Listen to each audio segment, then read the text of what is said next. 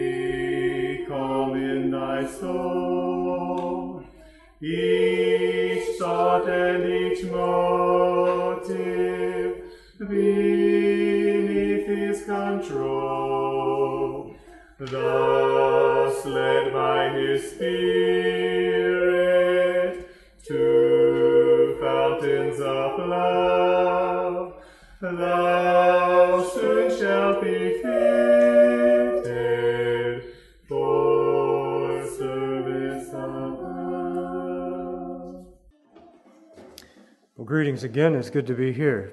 And I've enjoyed the special singing these evenings, especially when it's family. I think there's something extra special about a family singing together. I, I like that. We uh, have another message to share tonight, but we haven't been doing anything for the children yet. I'd like to invite you, children, if you consider yourself one, to come forward. Uh, do you do that here? I guess you do sometimes. I have a little children's class this evening before we start our message.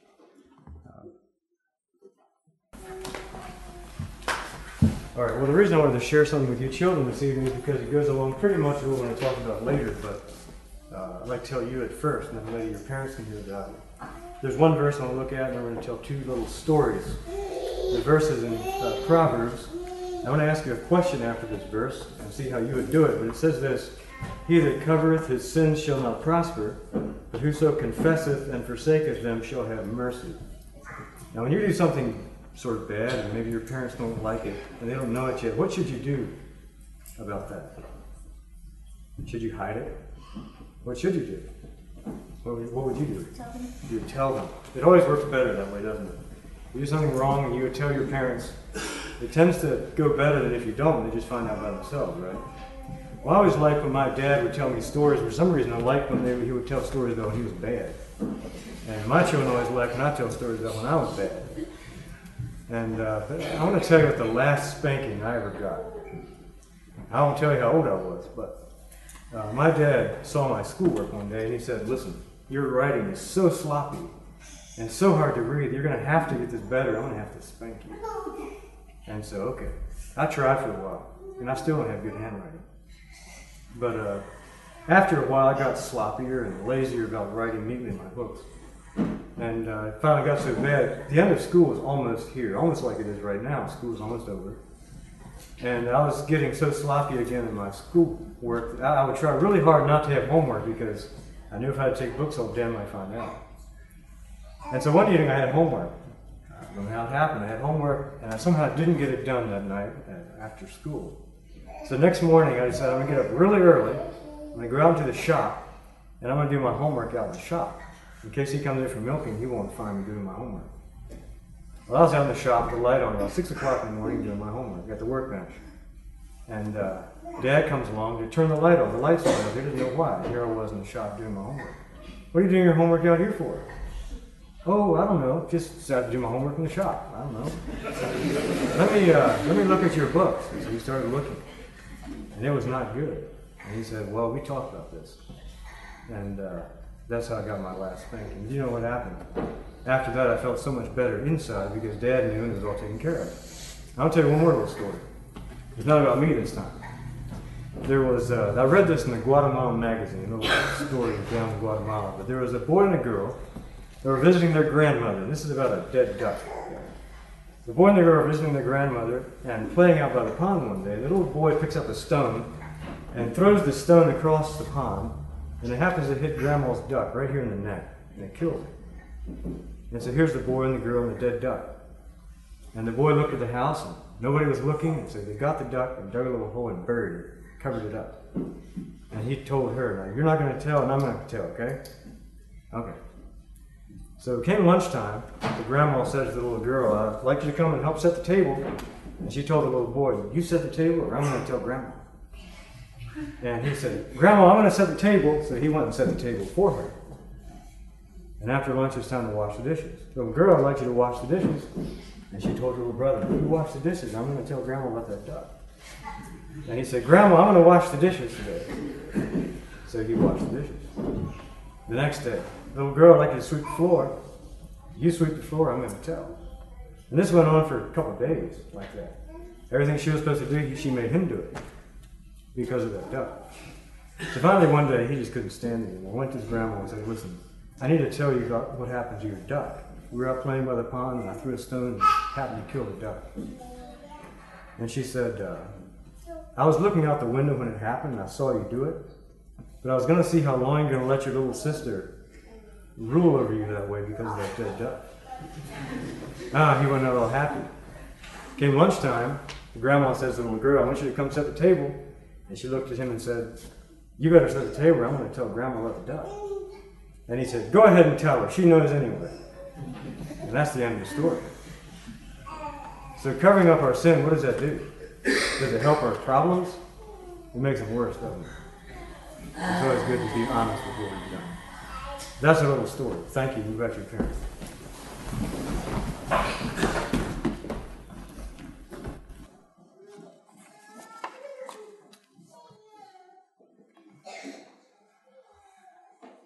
All right. Now the grown-ups class.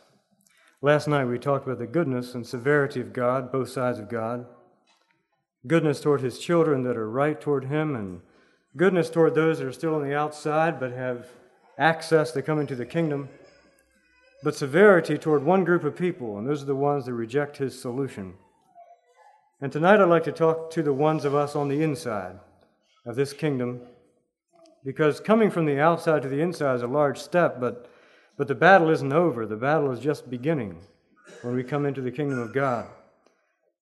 And the temptation and the discouragement and the lust and the uh, distractions in life are probably just as real as they were on the outside. The temptations and the pressures are there.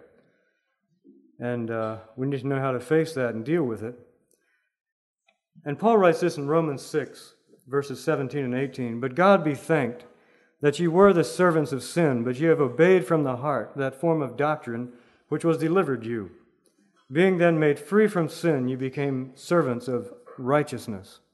Now I'm thankful this is the past tense. Having been made free from sin, we can now serve righteousness. And uh, it's a beautiful thing to get untangled from sin and out from under the slavery of sin. I don't believe anyone who has, no one except those who has experienced that, can truly understand what a blessing that is. But this is not past tense for everyone. I believe even some people that are in the kingdom of God, in some area or another, still experience issues like this in their life, certain areas of, uh, of bondage, maybe areas of, of severe struggle. And there's some uh, debate about this. How free from sin does God want us to be? Uh, this concept of holiness and holy living scares some people. It feels like a burden to some people. Now, Paul said this Mortify, therefore, your members which are upon the earth fornication, uncleanness, inordinate affection, evil concupiscence, and covetousness, which is idolatry. Now, the question is how much fornication or how much stealing and how much lying could you permit in your life and God still be okay with that? Uh, how much covetousness is okay? If you would only steal 2% of the time, would that be acceptable? What, what limit, what does God expect?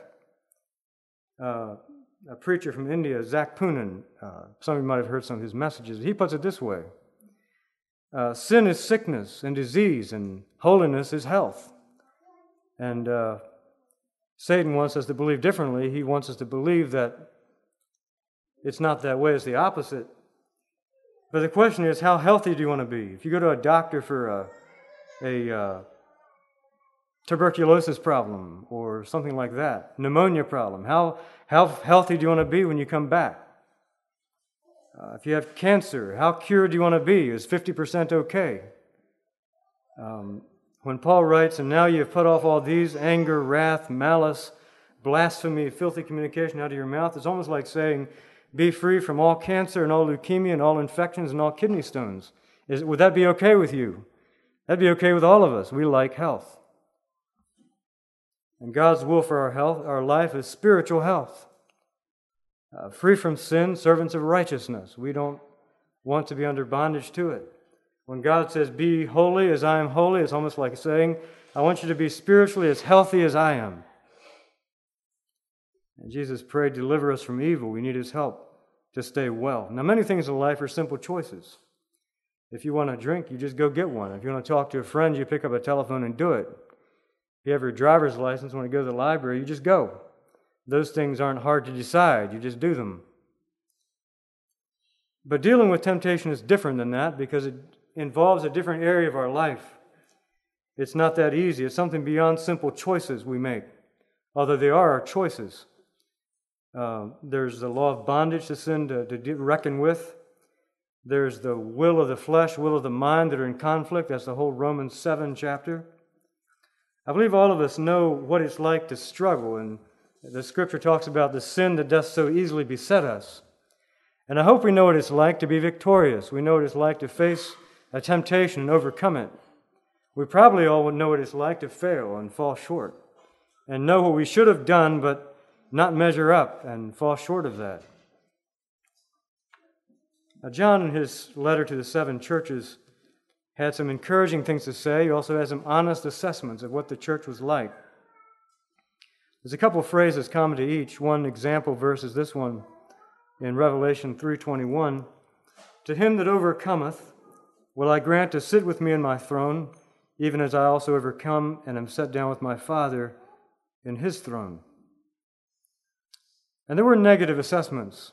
There was lukewarmness, and there was idolatry, and there was uh, false doctrine and decay of spiritual health. But the one thing I see in common in all of these letters, no matter how bleak the situation was, there was always something in that church worth encouraging and worth, worth uh, trying to revive. And there was something good in each one. There's at least some possibilities there. There was still hope. And uh, the concept that I see in these letters is this even though the whole church is going in a wrong direction, you don't have to. Even though the ones around you are doing the wrong thing or making wrong choices, you don't have to. You can make a different one. Uh, there's special rewards for faithfulness. Notice in these, we don't have time to look at this in depth, but the picture in each letter is corporate. It's the whole church. It's the consideration and the assessment of the whole group. But the encouragement is personal. To the church, write this But to him that overcometh, singular, I will give these things. And that's a real encouragement to me because no matter what the spiritual environment around us is like or what it's becoming, uh, there's something you and I can do to be overcomers. and to, to finish our life where we need to be. We've entered this Christian life. We want to finish it standing up, finish it victoriously. What does overcoming look like? I've often thought of two fighters in a ring when they start hitting each other. One of them is going to end up laid out on the canvas, and the other is going to walk out with his arms in the air. That's what, that's what it looks like to be victorious. And uh, Christian life is different than that, maybe. We have nothing to prove to our enemy. We would love to see our enemy, the devil, laid out on the canvas cold. But it's not quite like that. Uh, I think some of these guys, if I would get in a ring with them, I'd feel like I was victorious if I stayed alive. And uh, we don't have to prove anything to our enemy, but we do have to finish standing up, whether we have to get up time after time. But if you finish the day today and you're still walking with the Lord and you're still in a relationship with Him and you're still standing and you're still fruitful, it's a victorious day. And tomorrow you go out and do it all over again. The day after you do it again. And that's victorious living, day by day, maintaining relationship and uh, overcoming in our, our struggles. And when we do fail, knowing what to do about it. That's part of a victorious life as well. Defeat sometimes it's spectacular. There's some people that have ended their, their Christian life in a crash and burn situation. It's a big deal. But more often, it's more of a quiet, subtle thing, just a herding off the way of life into something else. But every day, Satan has something in mind for you. And every day, your goal is to finish standing and finish with the Lord, doing what He wants you to do. As we face our temptations and our struggles, we need to realize that our battle is not with flesh and blood. Our battle is with spiritual wickedness in high places. It's easy sometimes to get our focus misplaced.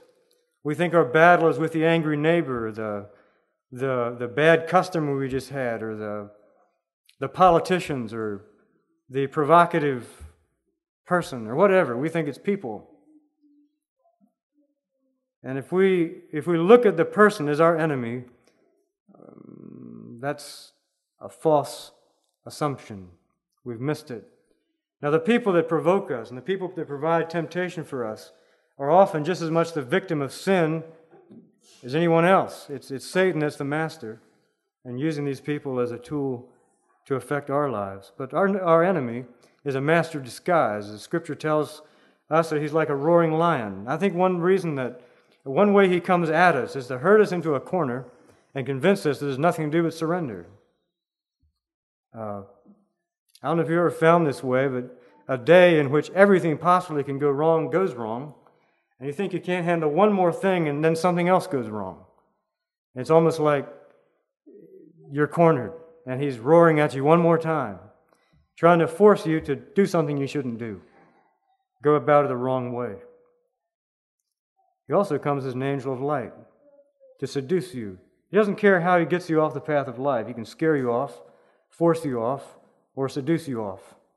It's all the same to him. Angel of light must be a beautiful thing. And uh, we're often tempted to think, how can something so beautiful be so wrong? Be careful what you listen to, because there's some very beautiful things out there with, with such a sinister, wrong message. Be careful what you read. There's books out there with double meanings. And uh,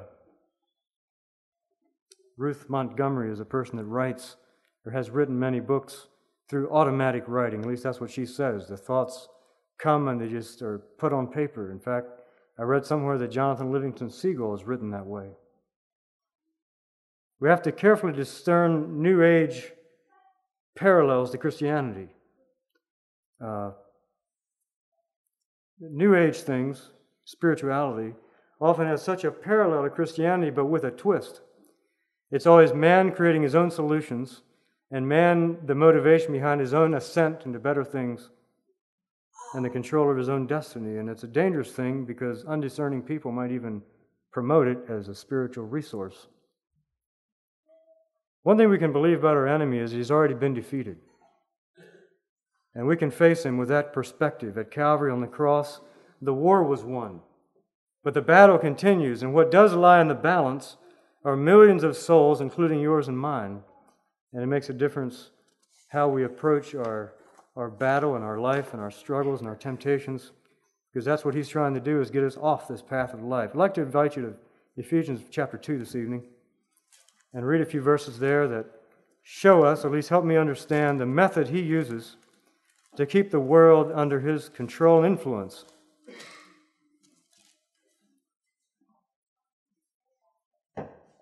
Ephesians 2, verse 1.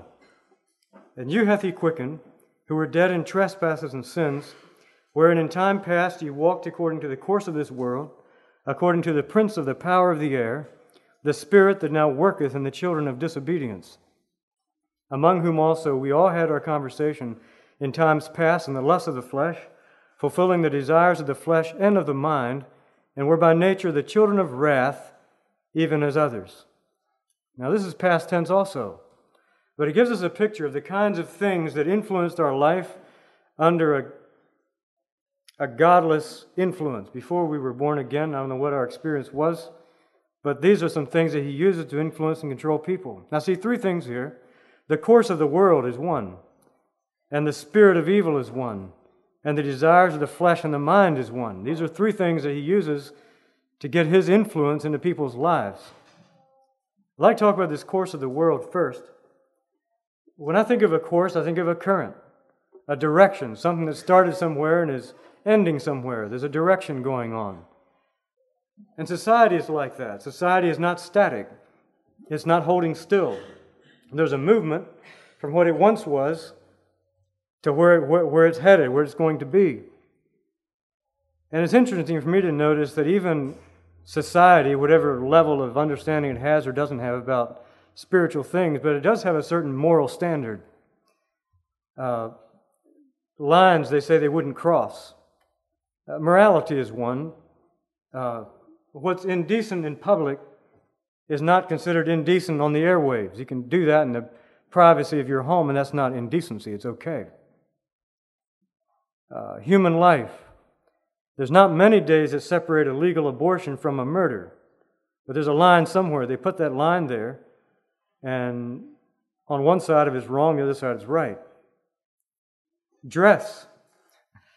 Uh, what's totally acceptable out on the beach would be considered totally unacceptable in Walmart, even if it's the same people that were on the beach and now they're in Walmart.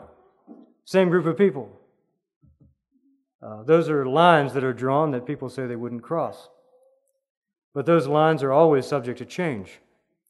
If you would think back to the beginnings of the, the rock movement and the uh, shock that a lot of that caused in our country and other countries, and the, uh, some countries even outlawed it, but if you would hear the Beatles in a doctor's office today, you would think, you know, that sounds almost nice compared to what's normally around there.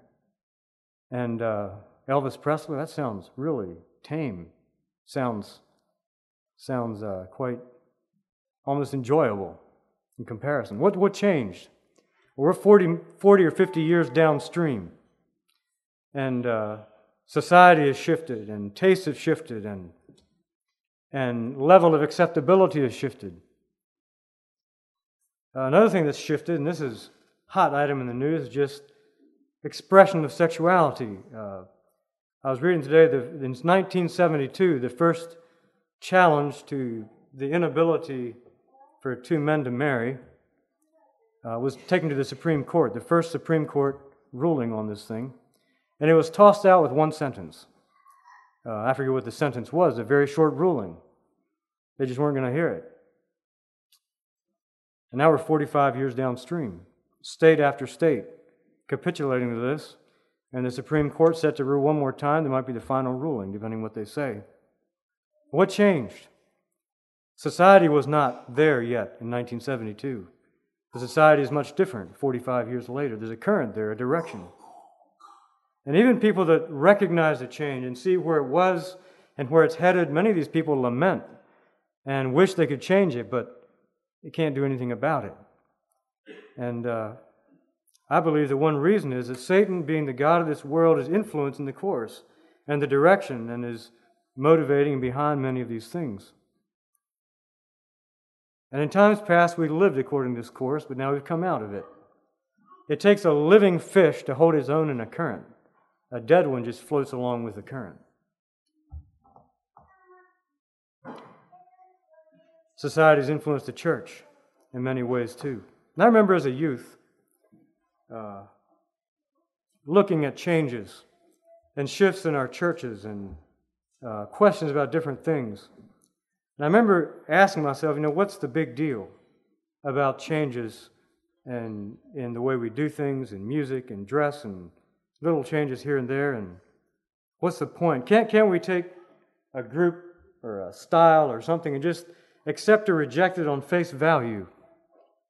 And uh, couldn't we just let each generation decide for themselves and uh, let them make up their minds?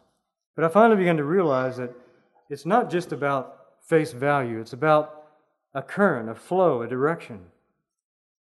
And I was fortunate enough to grow up beside the Stanton River. I pity any young man that wasn't able to do that. But right where we live, there's a very quiet part of the river. You could look at that and uh, take a snapshot of it. You almost think it was a lake. You could hear the rapids downstream, but things were so calm and so quiet right there. But if you looked long enough, things moved.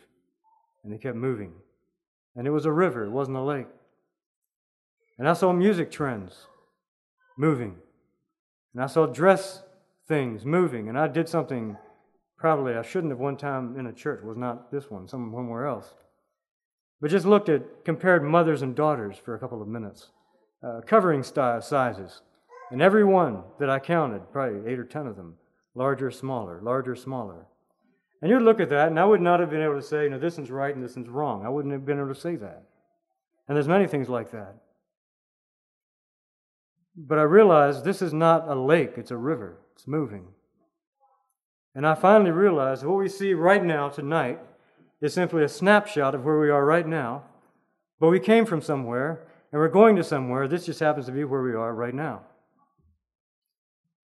And I know we could take this too far. I, I, uh, I'm not advocating changelessness. I think sometimes changes help.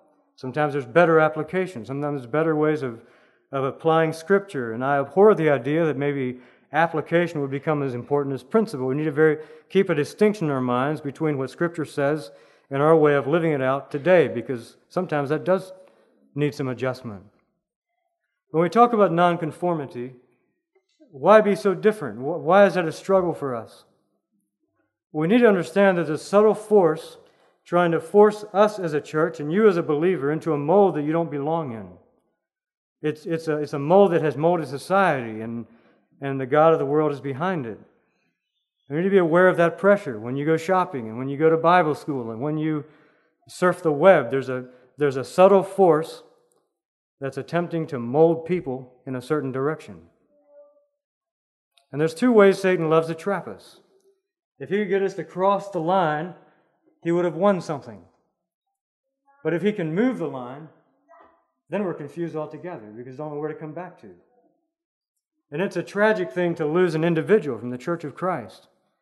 But it's a more tragic thing to lose the whole church because if the whole church goes together and uh, loses out together, there's there's a loss of orientation about right and wrong unless we can come back to this book and, and decide again what Scripture says and how this is going to be lived out. Now, that's the course of this world. That's one of the ways Satan uses. I'd like to talk about another one tonight. Maybe this is more close to home.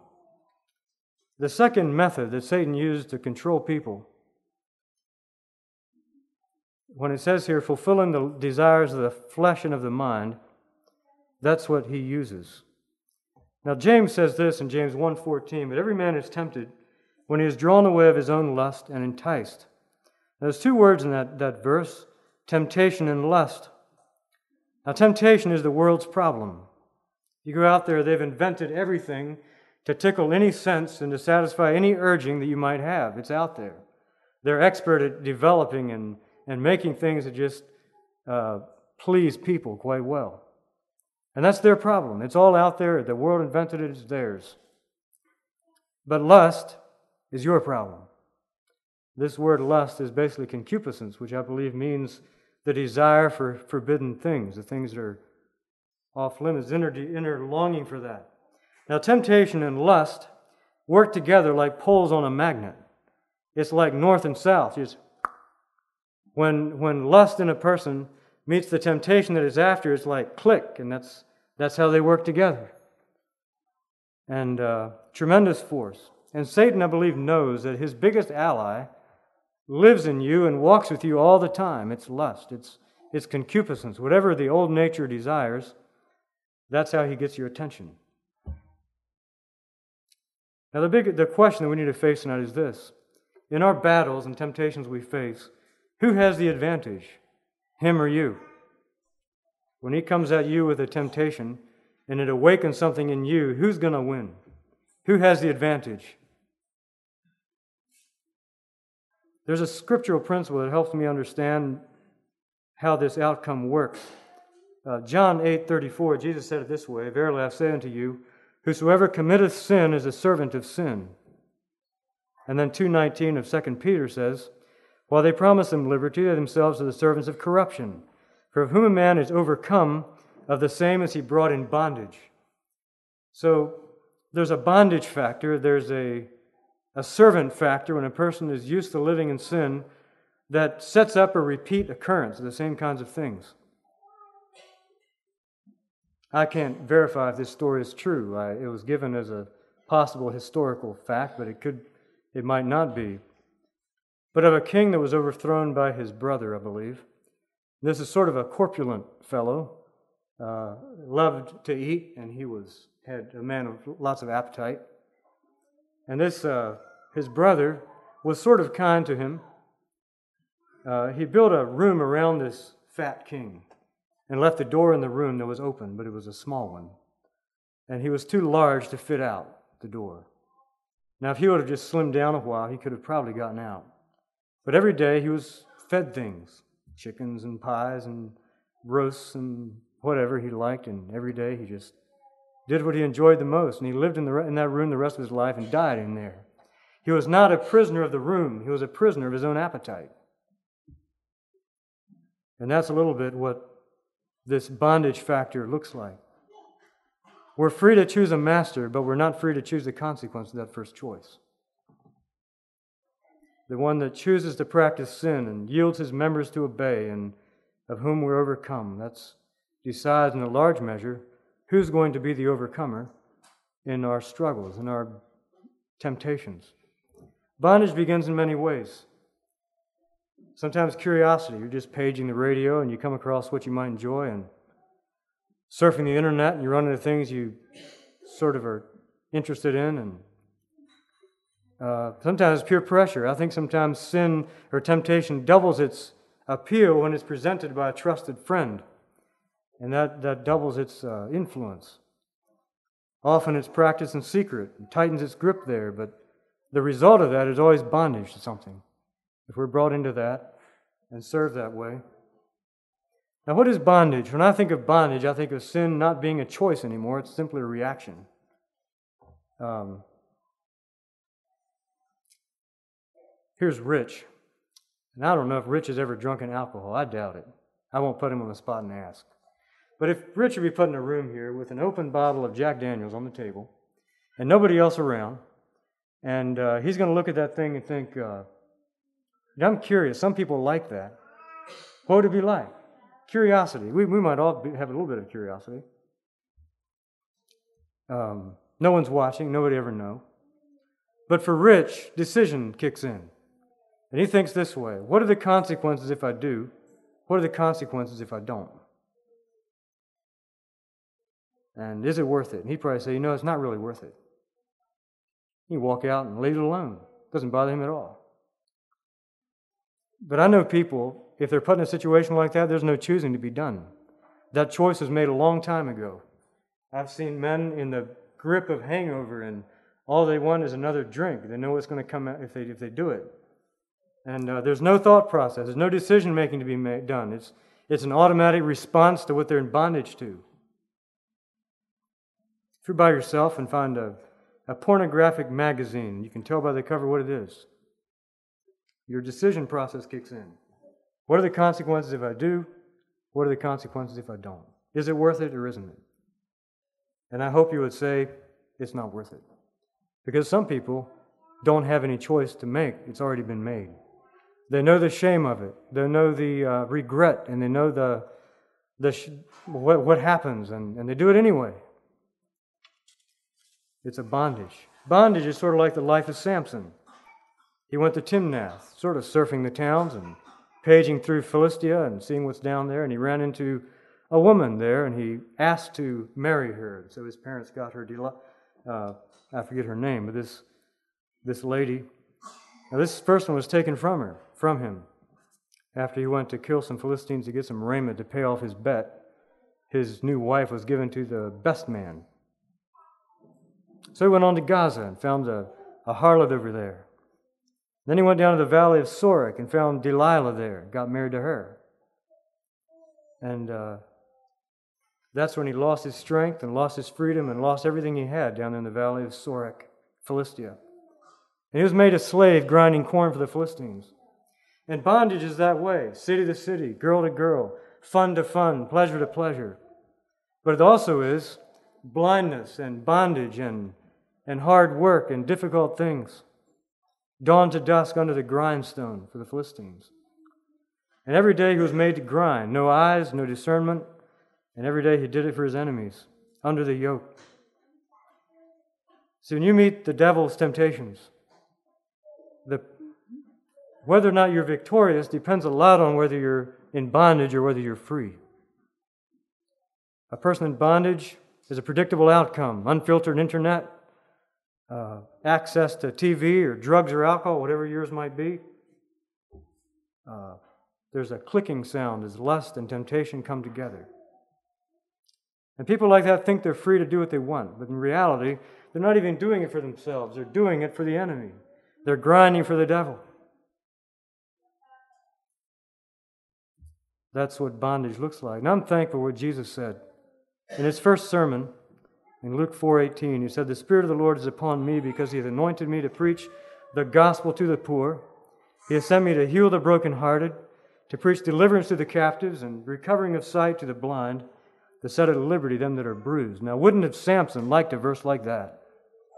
Wouldn't he have loved this verse? The devil had robbed him poor, there's a word for him. Brokenhearted, there's healing. Shut up in his own prison, there's freedom from that. Jesus is the breaker of chains and freer of captives. Now I want to ask a question. If this verse is true and it's still powerful today, then why was Romans 7 ever written? If you know Romans 7, it's the story of we've all experienced. I know what I need to do and I can't do it. And I, I know what I shouldn't do and I do that. Why was that written if Jesus said these words? Well, people explain that differently. Uh, some people come across this way if there's sin in your life, failure in life, that means you're still under condemnation and you have not been born again and you're still in enemy territory. And that has a certain effect on people. If you are seeking to serve the Lord and your sin brings that kind of response, what does that tend to make people do? Cover it up. And I'm not going to be open with people. I'm going to pretend everything is fine because I know that if I open up, I'm going to be marginalized. Other people say, well, sin is a believer's normal experience. It's just what we're like. And if, uh, if salvation is by grace, no amount of sin or sinlessness will make a difference. And we were never meant to live sinlessly, so it doesn't really matter. That's what some people would say. I don't think that's right either. I believe holiness does matter. Sometimes I believe the process is worth as much as the end result. I don't think it'd be hard for God to make us sinless, and I, I believe we should pray for breaking of chains and freedom. And God has done it. He's taken away the drunkard's appetite and, and uh, help people out of these bondages. And we should pray for that. But God doesn't always do it instantaneously, but He does provide us a method by which to do it. It's not an easy one, but it, there's a way we can take and instruments we can use in our lives to, for this. And I believe even more important than instant sinlessness is a growing love for righteousness and hatred for sin. And, and if we were instantly made sinless, maybe we wouldn't have that as much. But the more it costs us and the more we understand the price of it, we value freedom. Israel was in Egypt for many years. Any day, God could have taken them out. But their burden became, their bondage became burdensome and long and, until they cried under it. And uh, back in Genesis, or Exodus, it says they came, and it came to pass in the process of time that the king of Egypt died, and the children of Israel sighed by reason of the bondage. And they cried, and their cry came up to God by reason of the bondage. And God heard their groaning, and God remembered his covenant with Abraham. Uh, sometimes I think when our desire for freedom becomes that intense, uh, that's the first step towards spiritual freedom. Now, freedom from bondage is not necessarily sinless perfection. I believe that freedom from bondage is the power to make sober choices restored. What was before an automatic reaction, a response, I can now say, is it worth it or isn't it? And when that's restored, then I can uh, make choices like I ought to. There's a couple of things I want to share tonight. What separates the victorious from the defeated? And I often wish that Scripture would point out a step by step method a one, two, three. Do this, this, and this, and it'll happen. But I believe this has more to do with relationship than with technique. And there's a couple of verses that I think are important to look at. One is 1 John 5 4. For whatsoever is born of God overcometh the world, and this is the victory that overcometh the world, even our faith. The key to victory is being born of God. And we talked about that one of these evenings, maybe not as in depth as we could have. But 2,000 years ago, a person was born. And uh, he was full of the Spirit. He had a living relationship with his Father. When the day of temptation came, Satan offered him bread, and he said no. Satan offered him instant recognition. He said no. And uh, a shortcut to his kingdom, and he said no. Why could Satan not gain a foothold in his life? Well, there might have been different reasons, but the, the central one was that Jesus was born of God, and Satan was not going to overcome that. Then Jesus said, You must be born again.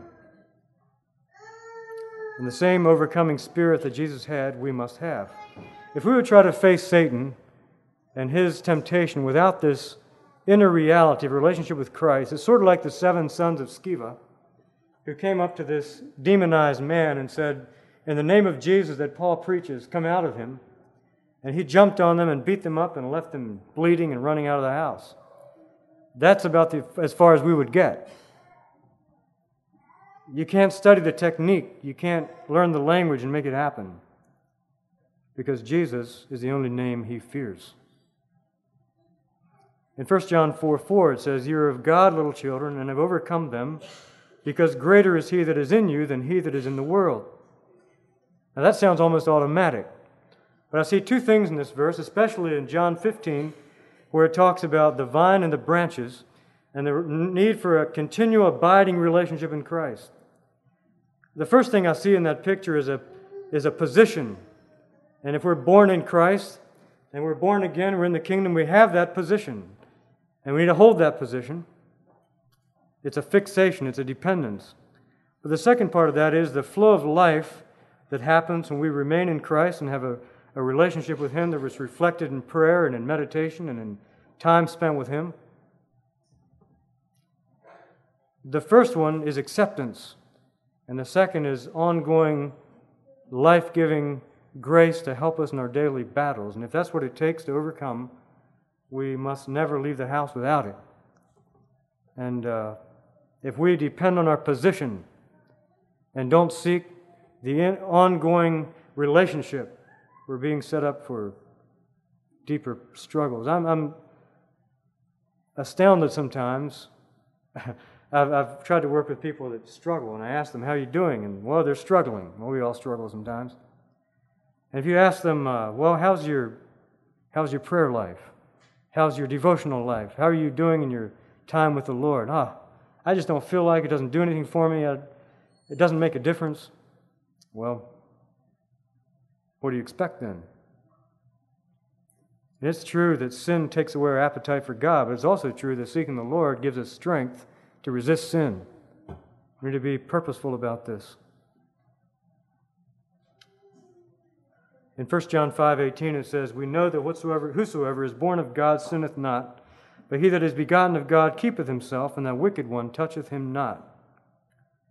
Now, that word keepeth himself, it's not just a one sided affair. We don't sit back and say, Well, Lord, whenever you want to clean me up, go ahead. Lord, whenever it's your time to uh, get me over this problem, feel free.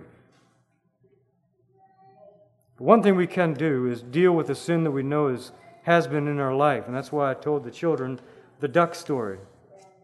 As long as there's, there's sin there that's unconfessed and undealt with, it's like an open access that Satan can use to control and influence and bring weakness into our life. And that's one thing we can do. And Scripture outlines how to do it the repentance, uh, no backwards look at it, no nostalgia towards it, what we once did. Uh, confession, simply agreeing with God. And sometimes we struggle. I don't know if you do, but having done something wrong, when do I just confess it to the Lord? And when do I include someone else in the confession process? You ever asked yourself that question? Sometimes I have. And there's some things that exist between me and God, and that's God is only He can forgive sin. But I've often found that if I keep struggling after that, it doesn't hurt to go to a trusted brother and say, Listen, I just need to open up to somebody about this. Would you mind listening? It's not that He can forgive my sins, but here's a question If God is an almighty God, why is it so easy to confess our sins to Him? And if our brethren struggle in the same ways we do, why is it so hard to confess to them? Uh, sometimes I think we're deceiving ourselves a little bit. And then restitution is an important part of repentance. And these are ways that we can start pushing back against the bondage of sin. We need to deal with the practices of sin. Confessing past sin does nothing if we're continuing in the same practice or other things. Paul talks about spiritual strongholds, and I'm not sure I understand all of that, but I believe there are some satanic footholds through long practiced sin. I believe there's uh, deep rooted sin issues there sometimes. I even would think that not all sin is created equally. Some types of sin would give Satan greater influence in our life than maybe others. I uh, Immorality is one example of that. I knew a man who became demonized through uh, relationships with prostitutes there in Guatemala. There's almost no sin so enslaving as, as that kind of sin. Uh, witchcraft, meddling in supernatural powers that are not God's powers. Uh, there's all kinds of variations to that. I, that would des- deserve a message in itself, but um, seeking for hidden information. Some people call it divining, healing practices, delving into occultism of any type. I believe what that does is open up the practitioner and the benefactor to some influence and uh, weakness that wouldn't have to be there. And I believe there's spiritual lethargy and a deadening to spiritual things that can come through that type of involvement. Even music Here's another whole message. You can, uh, but it, it would astound you, probably. Maybe you already know, but some of the producers of modern music, the, the kind of lifestyles they live and the kind of values they have and the kind of things they do. Why would we want to go feed at a trough like that if we want a, a godly, victorious life? Uh, if we're concerned about spiritual victory, we need to fill our minds and lives with, with good things and not go feeding at those places. Our goal is to clean up the whole life and not leave access points. What's the point of closing all the windows and doors except the one back one? There's still access. Another thing that needs to be part of our, our pushback against sin and our victorious Christian living is a cross bearing attitude Romans 6 says this knowing this, that our old man is crucified with him, that the body of sin might be destroyed, that henceforth we should not serve sin, for he that is dead is freed from sin. I like Romans 6. I like Romans 8. I don't really like Romans 7, although I experienced what it's like to be there. Somebody said this if you learn to live in Romans 6, that's where we die to ourself and carry our cross. We can skip Romans 7 and live in Romans 8. If we don't get that figured out, we're doomed to Romans 7 until we do. Uh, interesting study. But a cross bearing attitude is simply a willingness to bow the demands of my flesh to the authority of Christ. For some, it's a willingness to identify with Christ. Some people find that hard to walk down a city street dressed like you dress, uh, giving out a tract, letting people know where you stand on issues. Uh, some people find that hard. But Jesus bore his cross down Main Street of Jerusalem for you. Couldn't we carry one for him? It's an identification. It's a continual choice. The cross that Jesus carried was a choice. Every step toward Calvary was a choice. Every moment on the cross was a choice. And every day, we, as we carry this cross, we know that this is the price of my communion with, with God. And am I willing to do it for Him? It's a continual battle, battle against sin.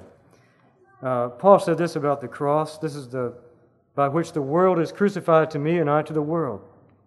It's where I do battle with sin, it's where I grapple with my flesh. It's a symbol of my ongoing struggle with my lower nature. I met a man in Guatemala one time. He was a homeless person, but he had come from Honduras. And he was a believer. He was a new believer, and he was an ex drug addict. And he had come to Guatemala to find a better life, which we tried to help him find some work and a place to live. And, but he would stop in just to see me and talk sometimes. And, and he told me a story. When he became a believer, he was, I forget if it was marijuana or probably cocaine user of some type. And every evening after work, he would come home and get his dose for the day. And, and, uh, but after he became a Christian, he knew that had to stop. And he would come home, and at the normal time, he would have uh, taken his drugs. This intense urging and, and craving would come over him, and, and he would start doing battle with it. Now, some of you drink coffee. So do I. Uh, how would you feel if you quit for two months? Uh, might be a good thing to try sometime, but if you think that's hard, try cocaine. I mean, don't try cocaine, but the quitting is so much worse. But he said every evening he would fast and pray and, and he would cry and he would kneel and, and do battle all evening against this thing. And the next day, come home from work and do it again and the next day do it again. And it went like that for a whole year until he finally felt he had victory over this thing. That's the price. And that's the method. And the cross that we bear is the price of spiritual health. Probably the greatest factor that comes to bear when we meet temptation is a simple question what did I do last time? So there's a power in cumulative choices. I made this choice once, twice, three times, six, ten, the longer it goes, the more assured the next time I face it, I'm going to do the same thing. See, habits of righteousness foster righteousness, and habits of sin bind us into sin. And if we are habitually flesh based decision makers, we typically do things because we like them, uh, if it feels good, it looks good, it sounds good, it tastes good, and those, that's the basis for making choices, it erodes our ability to say no to ourselves. Sometimes I think that's one value in fasting, simply to learn to say no to ourselves. Because when the big test comes, and I'm used to saying yes to everything, I probably won't say no then. Because there's a power in these choices I've made all my life that just gratify myself. We you remember those things.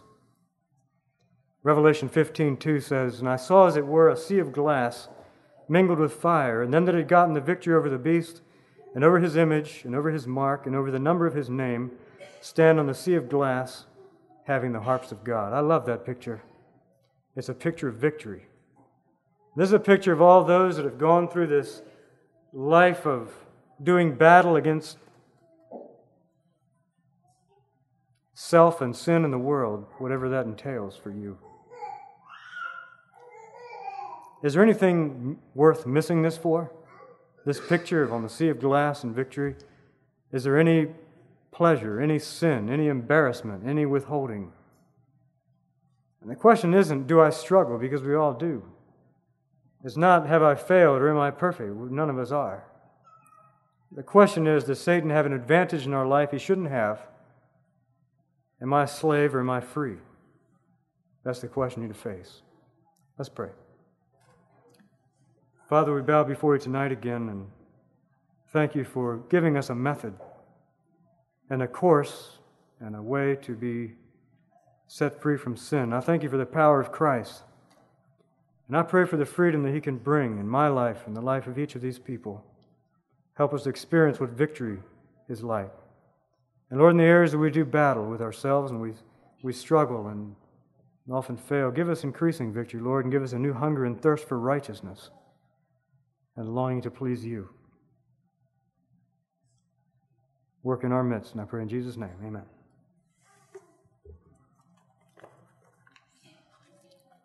I hesitate to give an invitation every night. I want to give you one brief opportunity in silence this time.